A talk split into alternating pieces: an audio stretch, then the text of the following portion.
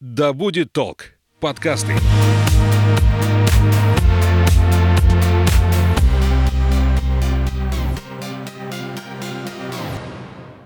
Всем привет, меня зовут Соня Стрекоза, и это подкаст «Поперек горла». Сегодня мы будем обсуждать ревность, но затронем и тему секса, поэтому если вам нет 18 лет, то лучше выключите этот подкаст.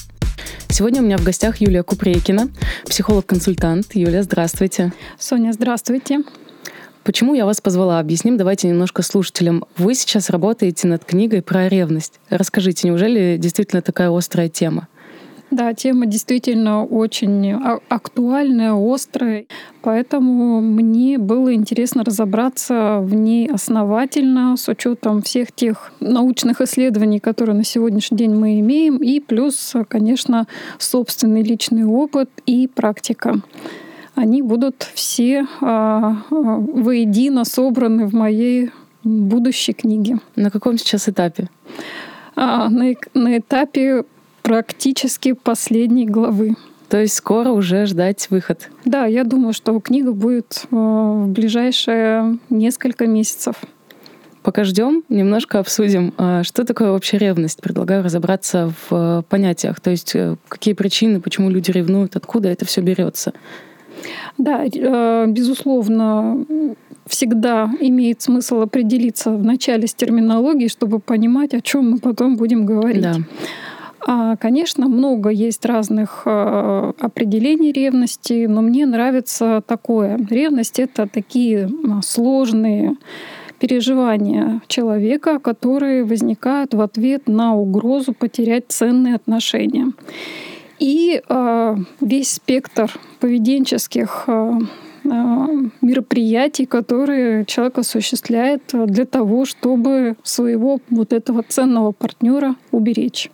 Ну вот я не ревную. Неужели я не ценю своего партнера? А, я не думаю, что вы абсолютно не ревнуете. А, это не значит, что у вас партнер не ценный. А, есть нюансы, при которых, а, возможно, нет угрозы. Это первое. Или ваш партнер заботится о вашей эмоциональной безопасности. То есть э, верным будет утверждение «ревнует, значит, любит». А не совсем здесь будет а, прямая связь. Ревность может быть связана с любовью, но любовь, конечно же, включает в себя не единственный критерий, когда мы там, понимаем, что нас ревнуют, значит, любят. Равно как и а, ревность не всегда является признаком любви. В каких случаях? Как отличить? В целом, когда есть ощущение, что как-то вот меня ревнуют а, по-особенному, или я как-то ревную по-особенному, и это не очень сильно, ну как-то так а, похоже на большинство отчетов, которые дают другие люди, имеет смысл обратиться к специалисту, и специалист может помочь прояснить, что же все-таки там все-таки дело-то в ревности, или эта ревность является а, признаком какого-то другого комплекса расстройств. Ну, начиная там от а, а, генерализованного тревожного расстройства и заканчивая шизофренией. То есть ревность может быть признаком шизофрении? Это, Это может быть симптомом. Вы сейчас для меня открыли новый мир. Мне хочется, чтобы на самом деле люди понимали, что не всякая ревность э, является, собственно, ревностью той, о которой мы сегодня будем говорить. И бывают люди очень долгое время живут в паре и уверены, что у них просто ревнивый партнер, но на самом деле за этим может скрываться и органическая патология, и какое-то психическое расстройство. Хорошо, давайте тогда так, какие условно звоночки могут нам сказать о том, что что-то не так? То есть э, ревность здоровая не должна, я так понимаю, мешать нам жить. Ну, а в определении, которое я дала, а, там как раз вот э, очень важный а, критерий присутствует. Он показывает а, и включает в себя защиту нашего партнера и защиту наших отношений. То есть а, действия ревнивца, они должны, ну, скажем так, условно в здоровых отношениях все-таки стремиться к сохранению союза, к сохранению того человека, который для меня ценен. И если мы наблюдаем нечто иное, когда ревнивец в кавычках ревнивец, да, на самом деле человек, у которого есть определенные сложности с э, психикой и адаптацией, он э, приносит ущерб своему партнеру. И это является такой вот одним из таких существенных маркеров, на которые можно обращать внимание и который может насторожить. А есть какая-то статистика? Кто чаще ревнует, женщины, мужчины или научной статистики такой я не нашла. А в практической жизни тоже я ее так вот не особо замечаю. Мне кажется, такая внегендерная особенность. Ревнуем мы все, и мужчины, и женщины, и дети. И мы э, ревнуем не только своих партнеров, но мы и ревнуем а, там, не знаю, своих коллег, к начальнику, а, родителей, к своим братьям и сестрам. То есть ревность, она а, возникает всегда, когда у нас есть а, какие-то другие ценные отношения. Это не, не только любовные отношения. Значит ли это, что у человека, который ревнует, есть какие-то комплексы, проблемы с самооценкой. Раз, ну, раз человек считает, что его партнер может от него уйти, вероятно, он думает, что ну, с ним что-то не так. Нет, абсолютно не согласна. А, безусловно, человек, у которого есть какие-то сложности, а, комплексы условные или неуверенность, он может ревновать. Но это не является корреляцией. То есть такой корреляции я бы не стала а, прослеживать, поскольку ревность — это эволюционная адаптация, она необходима. И если мы люди, мы в общем, знакома с этим чувством. Ревность э, к фантазиям. Наверное, тоже распространенная тема, и наверняка часто женщины говорят своим партнерам, мол, вот, ну зачем ты смотришь порно, зачем ты смотришь какие-то сайты, картинки листаешь, если вот я у тебя такая красивая здесь есть. Почему люди ревнуют э, даже к фантазиям? Нормально ли это? А, вообще психологи уже давно отказались от э, а, термина нормально, ненормально, если у нас есть какое-то явление, имеет смысл рассматривать его как естественное, как существующее. И если у нас есть страдающий человек от а, а, какого-либо а, поведения другого человека, то, конечно, мы это рассматриваем ну, как условную норму. Да? Вопрос а, это такое маленькое отступление по поводу нормальности или ненормальности.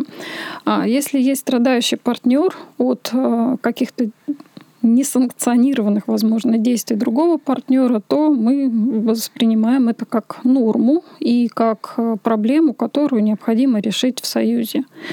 А почему это возникает? Ну, потому что у нас есть всегда виртуальный третий, к которому мы ревнуем. Повод есть всегда. И а, человек — это то животное, которое умеет фантазировать и который знает, что у другого человека тоже есть такая способность.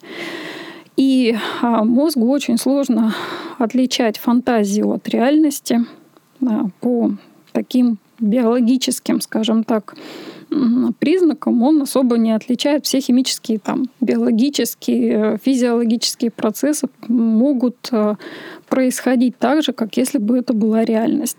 Поэтому в данном случае вполне обоснована ревность э, женщины э, к мужчине, который смотрит порно, или наоборот, мужчины к женщине, которая смотрит порно.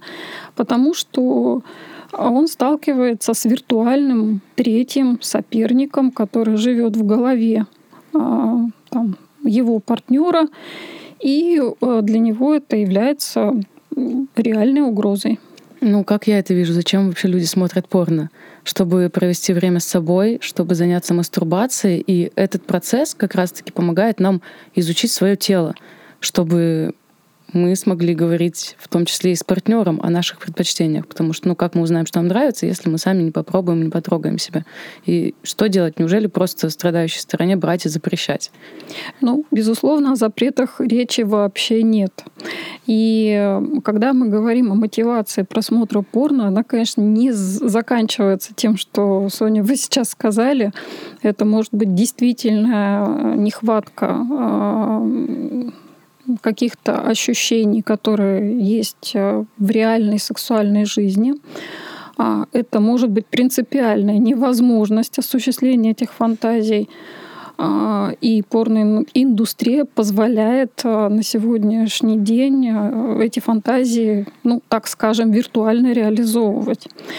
А, запрещать, конечно, нет. И, кроме того, мы не можем запретить нашему близкому человеку вообще фантазировать по поводу реальных людей, о которых он все таки фантазирует по факту. 100%. Да? И э, в данном случае э, ну, еще раз подчеркну, речь не идет о запретах, речь идет о том, что этот феномен существует, и страдания эти а, партнеры могут испытывать в отношении друг друга. А другой вопрос, как мы это будем решать в паре, в союзе. То есть если мой близкий человек испытывает э, неприятные переживания, если ему больно от какого-то моего поведения, мне нужно оценить, что для меня важнее. А есть ли вообще поводы, по которым можно или нельзя ревновать?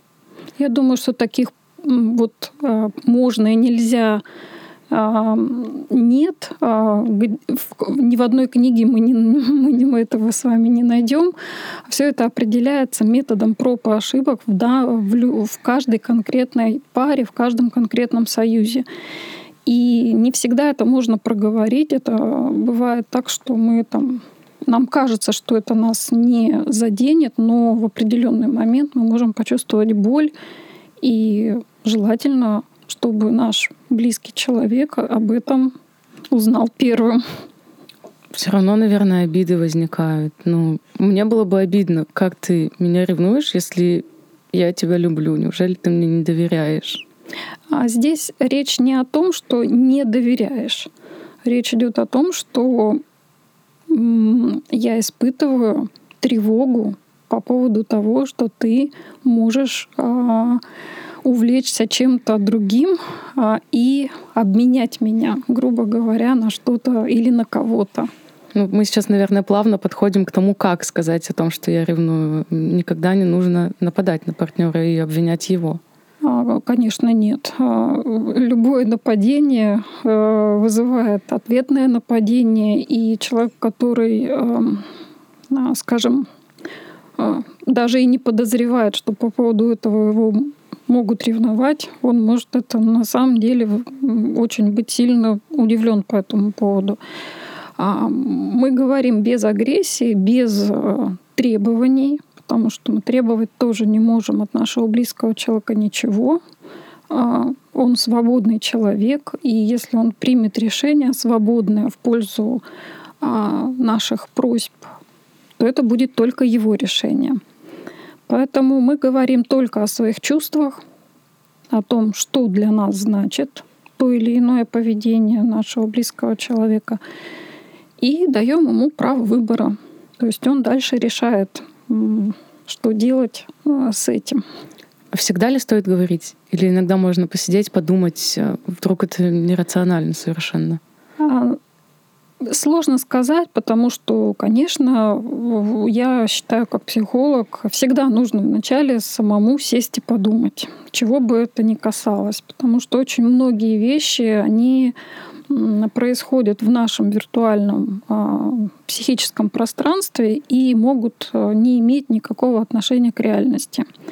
И если вот такой а, условный самоанализ а, уже не дает эффекта, то тогда имеет смысл обратиться к нашему близкому человеку за утешением, за информированием его о том, что в моей душе происходят такие-то такие-то а, смятения, мне больно, я то-то и то-то чувствую. Вот говорят, что ревность именно и толкает на измены. Там, условно, я ревную, ревную, ревную своего партнера, и в один момент ему это надоедает, и он думает, ну ладно, раз ты так обо мне думаешь, то я пойду и действительно тебе изменю. А, не думаю. Это может быть одно из э, таких э, удобных э, оправданий человека, который решил изменить. Вот я тебе изменил, потому что ты меня ревновала. Или я тебе изменила, потому что ты меня ревновал. А, измена обычно это такой э, все-таки выбор а, конкретного человека, и он связан с множеством разных факторов, а, включая вот, собственно, ценность партнера, который для меня значим или не значим. Ну вот даже не столько его этот партнер значим или не значим, сколько его чувства. Что будет с чувствами моего близкого человека после того, как я поддамся какому-то увлечению.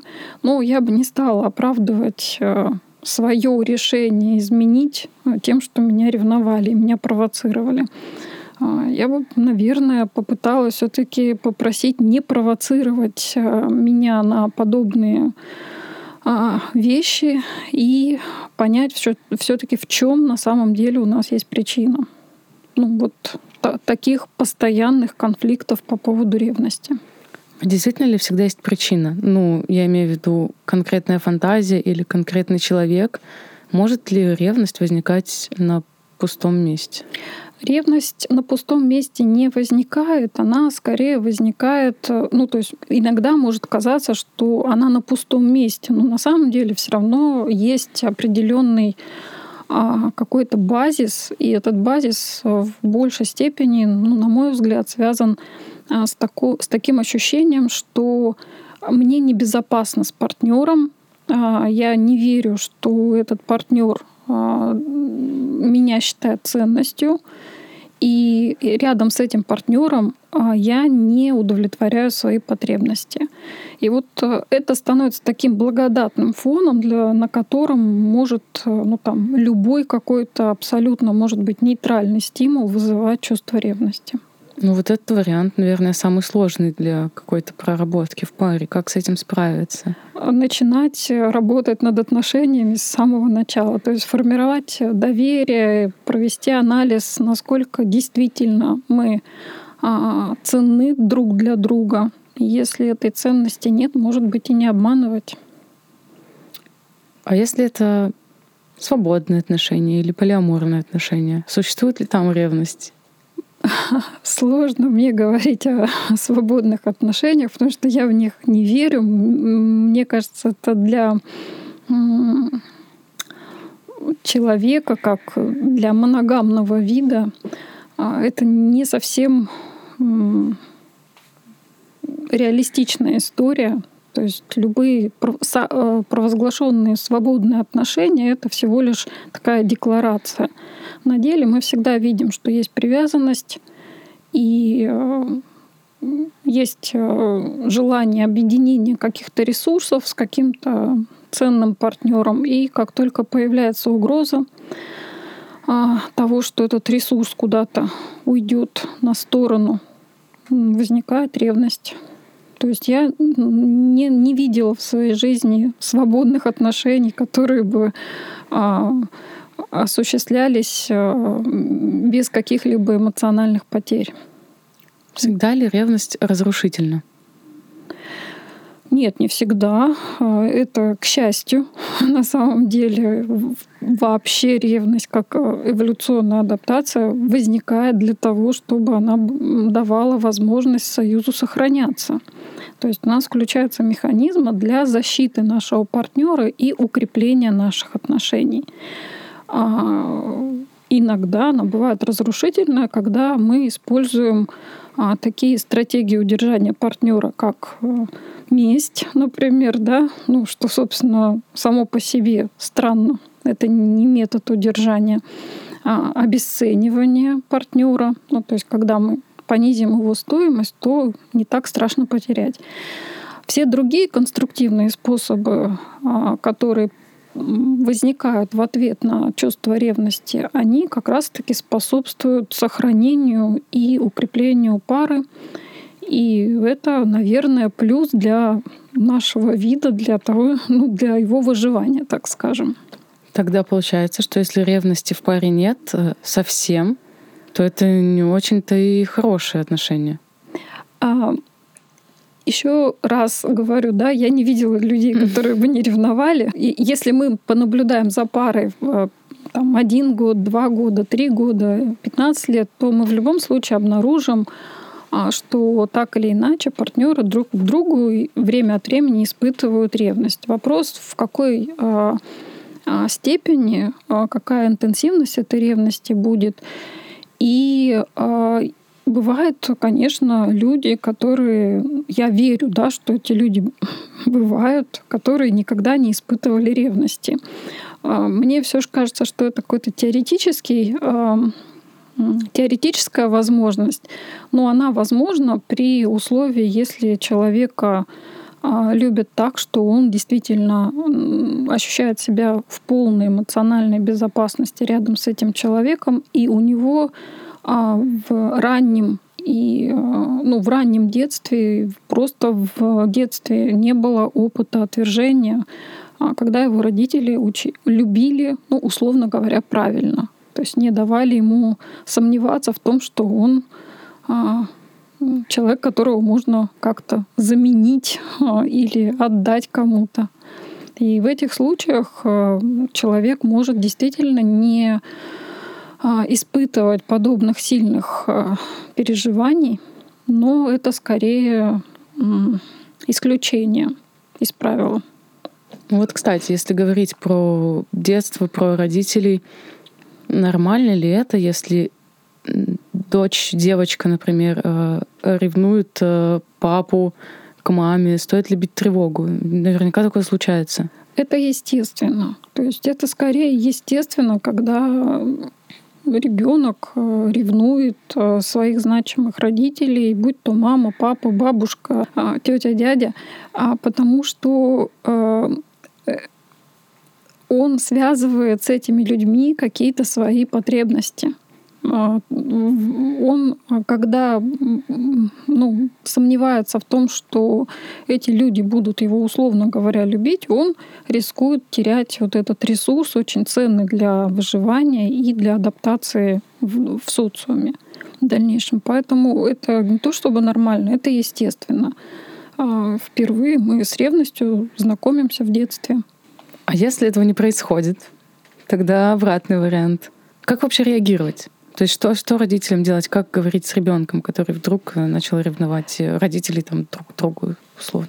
Э, ну, во-первых, понимать, что это естественно. И, во-вторых, усиливать эмоциональную безопасность ребенка. То есть в этот момент ребенок сомневается, что его не отдадут э, куда-нибудь в другое место и не обменяют на другую какую-нибудь девочку. А, поэтому больше любить, больше внимания и э, некая такая последовательная эмоциональное а, внимание а, к этому ребенку уделите этому больше внимания, так скажем. Существует ли ну, условно, таблетка от ревности. Можно ли не ревновать? Но если, если я ревную так, что мне это разрушает. А, а, вот если я ревную так, что меня это разрушает, здесь проблема не в ревности, а в том, а, что я использую какие-то стратегии в формировании своих отношений, которые не дают результата. И разрушает меня не ревность, а меня разрушает отсутствие результата, который э, я получаю в результате вот этой собственной ревности. То есть я могу ревновать так, что я там э, бью посуду и кидаюсь тарелками в своего мужа, и тогда это разрушает. И э, разрушает и меня, и отношения. И в итоге я не получаю того, чего мне нужно. У нас не происходит эмоциональной близости. Но я могу использовать другие а, стратегии, когда ревную. Например, я могу а, дать своему партнеру информацию о том, что он для меня желанный, что я его хочу. А, или, например, повысить свой иерархический статус и обратить его внимание на то, какая я интересная. И эти способы, они срабатывают и в целом дают такой профилактический эффект вот таких острых приступов ревности, как правило. И, наверное, самая такая эффективная таблетка или прививка от ревности — это наверное, верность нашего партнера и э, способность партнера сохранять э, те договоренности, о которых мы, к которым мы с ним пришли. Это доверие, это вера в то, что этот человек э, имеет все основания ценить наши чувства и оберегать их. А в первую очередь я бы все-таки утешала этих людей. Им действительно тяжело, им действительно больно. И нужно понять, что цепляет этого человека, и обращать внимание на эти чувства. И, может быть, э, чаще об этом говорить. Иногда просто само, а, сам разговор и подтверждение ценности а, партнера дает очень такой ну, прям классный результат.